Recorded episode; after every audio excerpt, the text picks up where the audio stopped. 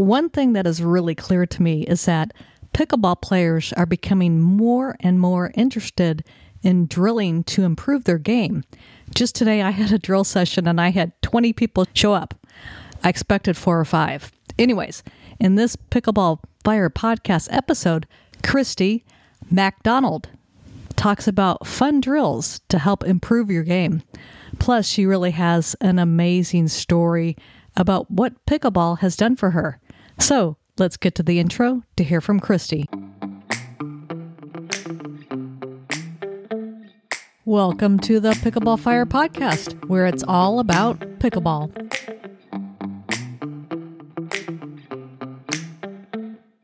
Today, I would like to welcome to the Pickleball Fire podcast Kristie MacDonald.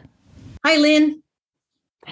Hey, it is great to have you on the podcast. And you have a fantastic story, which I know because you are the first podcast guest that I've had on the show that I actually met in person before doing the podcast. We actually saw each other at the uh, Oxford Pickleball Club last weekend. So I have quite a bit of your backstory, which, like I said, is fantastic. But what I'm going to do is normally when I start, I do like to get a little bit of your background in terms of how you first heard about pickleball, got started playing, and how long ago that was. Great, Lynn. Well, first of all, thanks for having me. And it was a pleasure meeting you in person. I didn't know that I was your first interviewee that uh, you met in person, but I'm honored to meet you and to be on your podcast today. I was born and raised in Southern California, grew up my whole life in Los Angeles area. And for 20 years, I played a sport called paddle tennis. Now, a lot of people ask me about that sport, but it's very similar to pickleball except there you play it with a dead tennis ball and there's no kitchen. So it's pretty fast paced and I loved it. And that is the game I especially like to play on Venice Beach. And that was the game that I played for 20 years. However, a life changing event occurred in 2016. I was painting a second story roof on a real estate property I own. And I had a very unfortunate ladder fall accident, which resulted in broken bones and some pretty destructive knee damage. And at that time in my life, I went from a very active outdoor and sports playing person to wheelchair bound. I think it was a devastating event. I think not only physically, but I think motion, emotionally and psychologically. It was a very difficult time in my life. And I could not bear weight on either leg. So I was wheelchair bound until I could have an operation on one knee and then rehab enough a year later to have an operation on the other knee. So during that time, I two things happened. I think I became very depressed and worried that my activity my sporting activities and events were over and I w- gained a lot of weight so by the time I started getting some mobility, my daughter was playing volleyball for Virginia Tech. And in 2018, November of 2018, I was visiting her in Virginia for a volleyball tournament. And I was in the stands talking to some parents, and they said, Oh, your daughter says you used to play a sport very competitively. I said, Yeah, I used to play a game called paddle tennis. And they said, Oh, we've never heard of that. Explain it. So I started explaining to them what paddle tennis is. And they said, Oh, you mean pickleball? And I said, Pickle what? And they said, Well, you're describing the game of pickleball. And I said, Trust me, I've never heard the word pickleball before in my life. And I do know the sport I played for 20 years was called paddle tennis. And they said, Well, you're describing a game that they play down at the recreation center in the mornings. So I think maybe you should go check it out because I think they just maybe call it something different here in Virginia.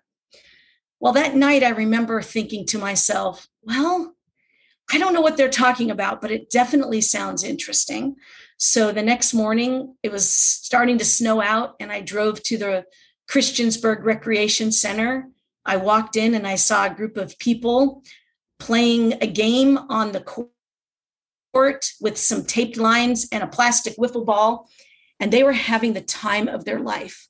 I could hear that distinct ping of the pickleball paddle, pickleball off the paddle, and I could also hear lots of laughter.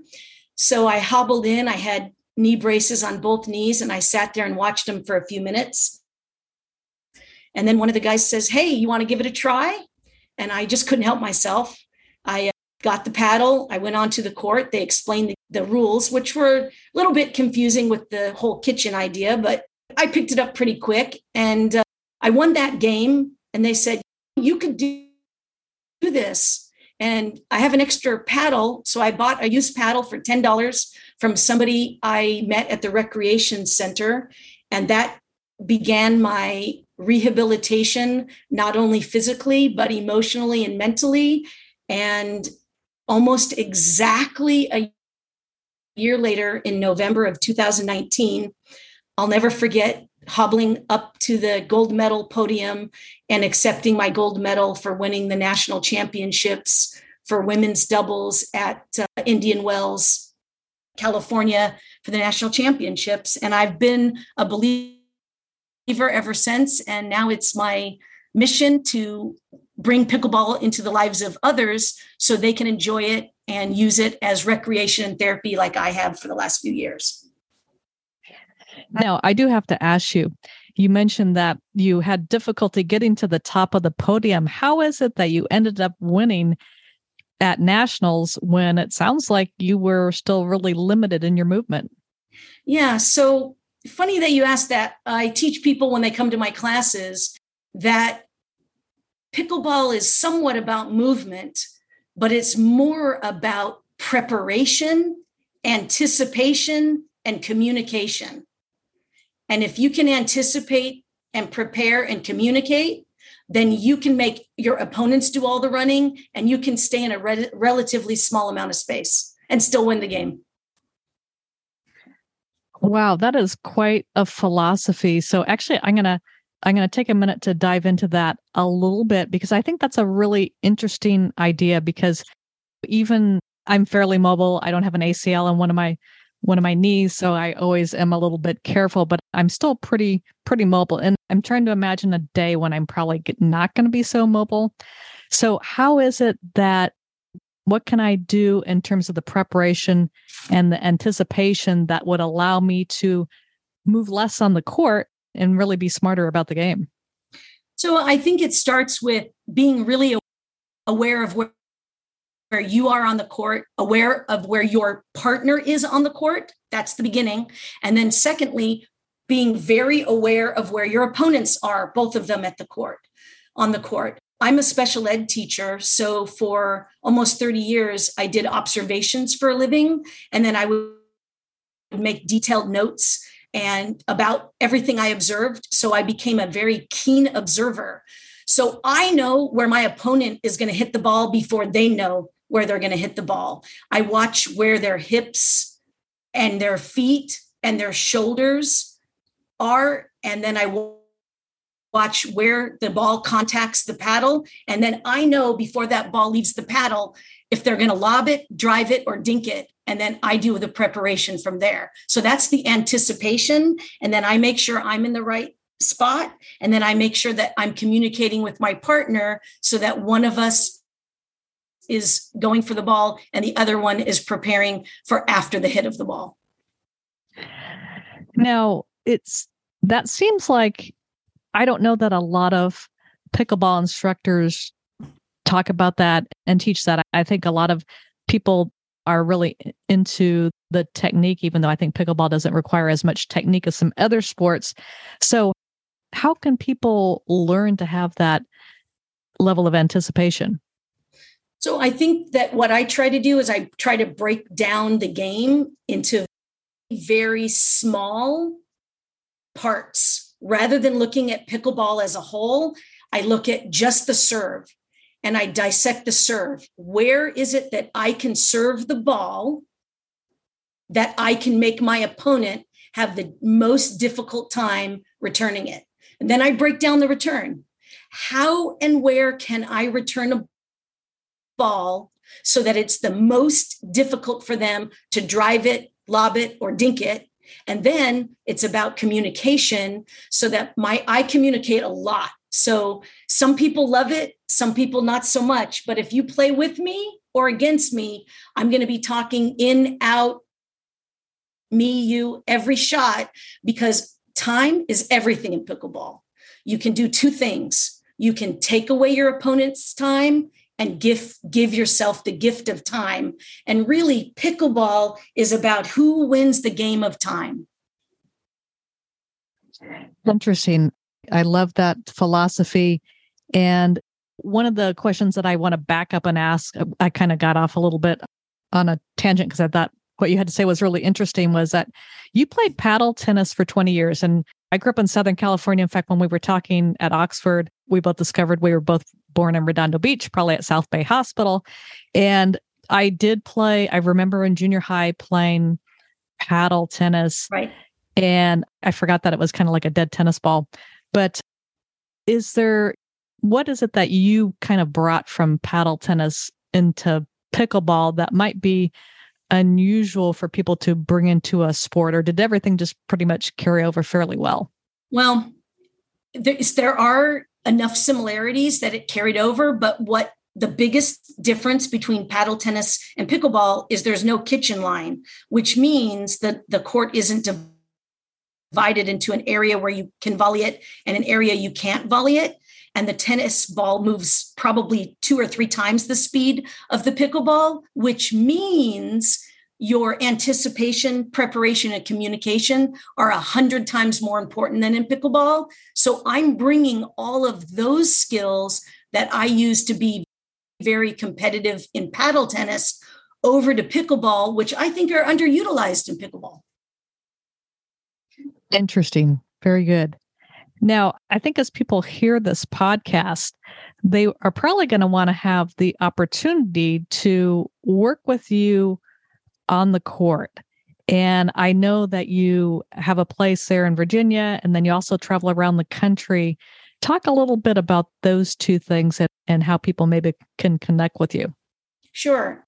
I'll start first with before the pandemic, my spouse is an engineer and we would travel all around the world. And what I thought would be fun is to take some pickleball teaching materials like a short net, a, half net, and some paddles and some balls. And everywhere we would go all over the world, I would do demonstrations, clinics, introduction, and I would go to paddle sports or tennis centers. For example, I would go to in China. Uh, I set up a little demonstration on the Great Wall in India, we went to Taj Mahal and we set up a demonstration. And I started really networking with a lot of places that wanted to learn about pickleball. And it began my teaching part of pickleball that I didn't know I was going to fall into, but it really gave me the drive and the love to grow the sport, teach the sport, and bring it to everybody. Now that the pandemic hit, it changed two things in our lives. I retired uh, from being a special ed teacher. And since our daughter lived in Virginia, we retired to Virginia. And since I was so bored during the pandemic and no rec centers or parks were open, there was an opportunity to buy a piece of property that we converted into a pickleball resort. So now I travel around the country, still doing what I used to do internationally, introducing the sport, giving clinics and classes, but hoping that they'll come and join us at our pickleball resort in the Blue Ridge Mountains of Southwest Virginia, right, side, right outside of Roanoke at Smith Mountain Lake. Because my new love about the thing that I love the most now about pickleball is teaching. And I'm hoping that people will come to my resort so they can have fun at my clinics and classes and camps that I provide. And I know that it's a beautiful place. You sent me a link to the location there on B- Airbnb. And like you said, you want people to have fun. And in addition to having fun on the court, you also have fun doing stand up comedy. Yes, I do. Kind of fell into that as well. When I was trying to get back into shape and I would go to like spas or resorts, I started doing stand up, making fun of myself and my journey and trying to lose weight and get back into shape. And it sort of became a hobby of mine to go to different places and do stand up routine. And then when I started teaching all my clinics and classes and giving lessons, I realized that all of my students were just comedy gold. And then I started doing stand up routines, kind of sort of making fun of myself and other pickleball fanatics and all of the things that we commonly do out on the court, which are actually quite comical. And so I've brought, I've melded my two passions, pickleball into comedy and comedy into one. And so I do have one night when I had a pickleball comedy night and somebody videoed it. So now people can watch the comedy show on YouTube. That's awesome. And I did have a chance to watch some of that, and it is well worth a listen. I will definitely link to that in the show notes so people can see that. Now, I would imagine that you, as a teacher, you have a lot of fun. And I think you mentioned that you've got some interesting pickleball drills, which might be better termed fun pickleball drills. Yes. I think one of the unique things about me is, like I said before, I come from a special ed background, which means I spent my entire life adapting curriculum that can be enjoyed by people of all kinds of different ages and abilities or disabilities. So I've used that skill to adopt pickleball curriculum or pickleball lessons so that whether you're a beginner or a very advanced player, I can make up games, drills, and exercises that I think people enjoy, whether they're it's their first time playing pickleball or their thousandth time playing pickleball. And for the beginners who are just learning, I don't have it be so competitive. I don't keep score. They just learn the skills by doing my games and activities. But then there's all the competitive players that want to advance their skills.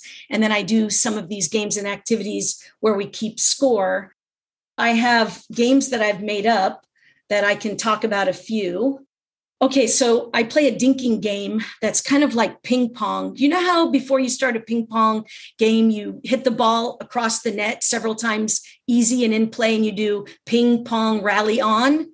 So I make a dinking game called Dink Dong Rally On, which means the ball must land in the kitchen five times before you're allowed to speed it up or do an attack shot.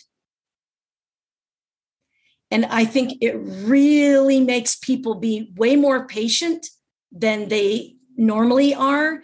And also, it makes people really think about when is there an attack shot and when there isn't an attack shot. I love that. That's, and you called that dink dong? Yep, dink dong rally on. I just stole it from ping pong rally on.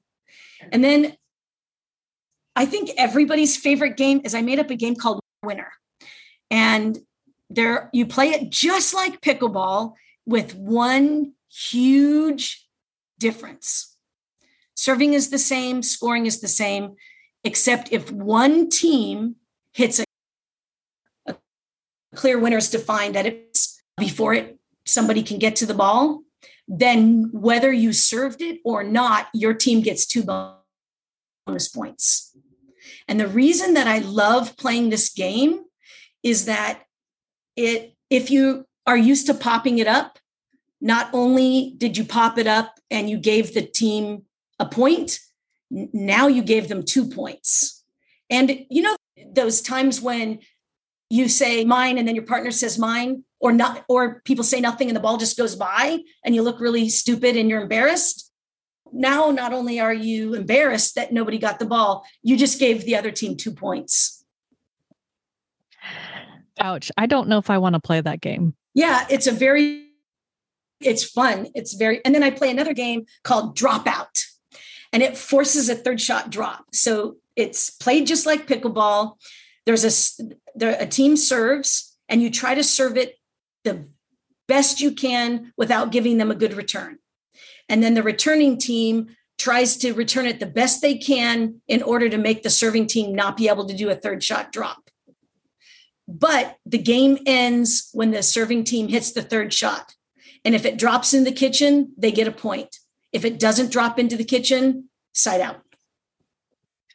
So then it sounds like the goal of that one is for the serving return team to be hitting hard balls deep into the court. That's right. So it makes it more difficult to get that third shot Right. over the net and into the kitchen. right? You're either trying to hit it in the middle to cause confusion, or you're trying to hit it deep to back the person up off the serving team back up, or you're trying to hit it to somebody's backhand because backhand third shot drops are so much harder than forehand third shot drops. Now, in thinking about that, that you called that the dropout drill, right? Yes.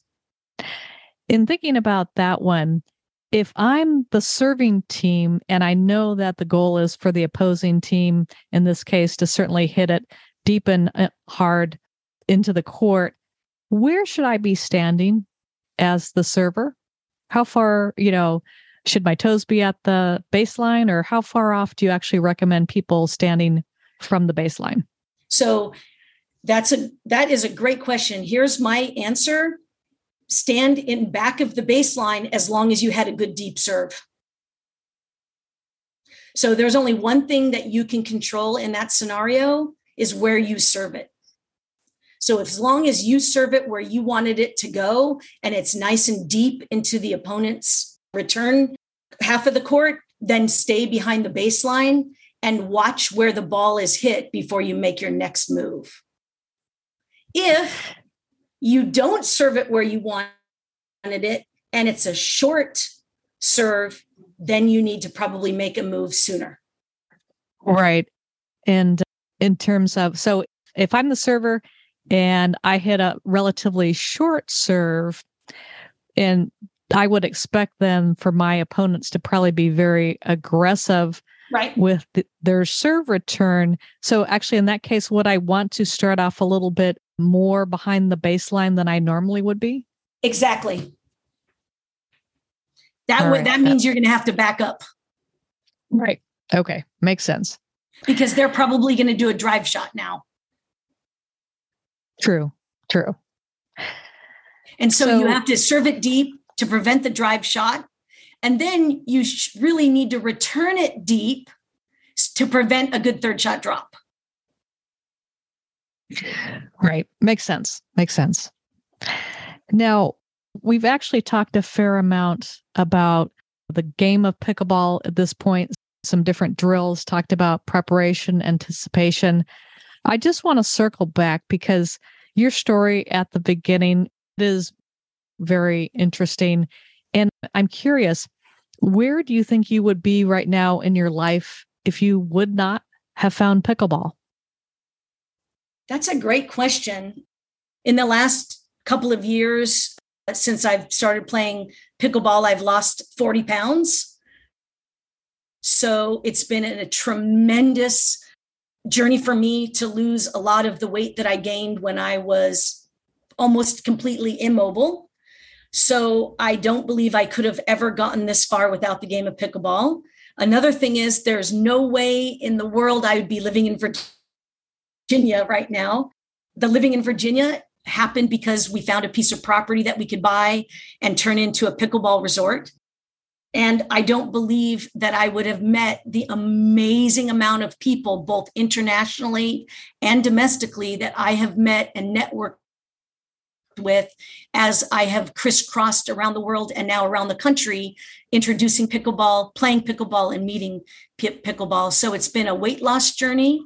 I've moved from California to Virginia. So a journey of starting a whole life over again, and then a journey of meeting incredible people that I Kristie, I think I lost you. I'm here. Okay, I'm gonna. I'll edit that. Sorry about that. I don't know when you lost me. no- I think it was just right, right at the end of the journey from California to Virginia. Okay. But no, no worries. I will edit that. So I'm curious, Kristie, what are your plans for the future in relationship to pickleball? Since uh, you pretty much sound like you're pretty much all about pickleball. Yeah. Yes, my life is all about pickleball, in particular, opening up the resort. I would love it if more people would come to me in Virginia. So, in the very near future, our hopes are to expand our resort, at least add another pickleball, indoor pickleball court. Hoping to add more accommodation so that I can provide more lessons, camps, and clinics, and more people from around the country can come visit me in Virginia and stay at my pickleball resort. Awesome. So, if somebody wants to get more information on your resort or just reach out to you and connect, where is the best place for them to do that? That is a terrific question that I don't have a great answer for. I'm not on social media, Lynn. well, this is a podcast. So, it, did you want to give your uh, email or your website or how people can find yeah. the resort? Great. So, you can find my resort through Airbnb, and hopefully you'll include the Airbnb link. And you can also email me at Kristie L for you at yahoo.com. And go ahead and spell out that email address. Probably a good idea. So it's K R I S T I E L, the number four, the letter U at yahoo.com. Perfect. Just to finish up, anything else that we should know about today from you? I think what I'd like to talk about a little bit is that at my resort, it does have an indoor pickleball court, so we can play no matter the season, no matter the weather.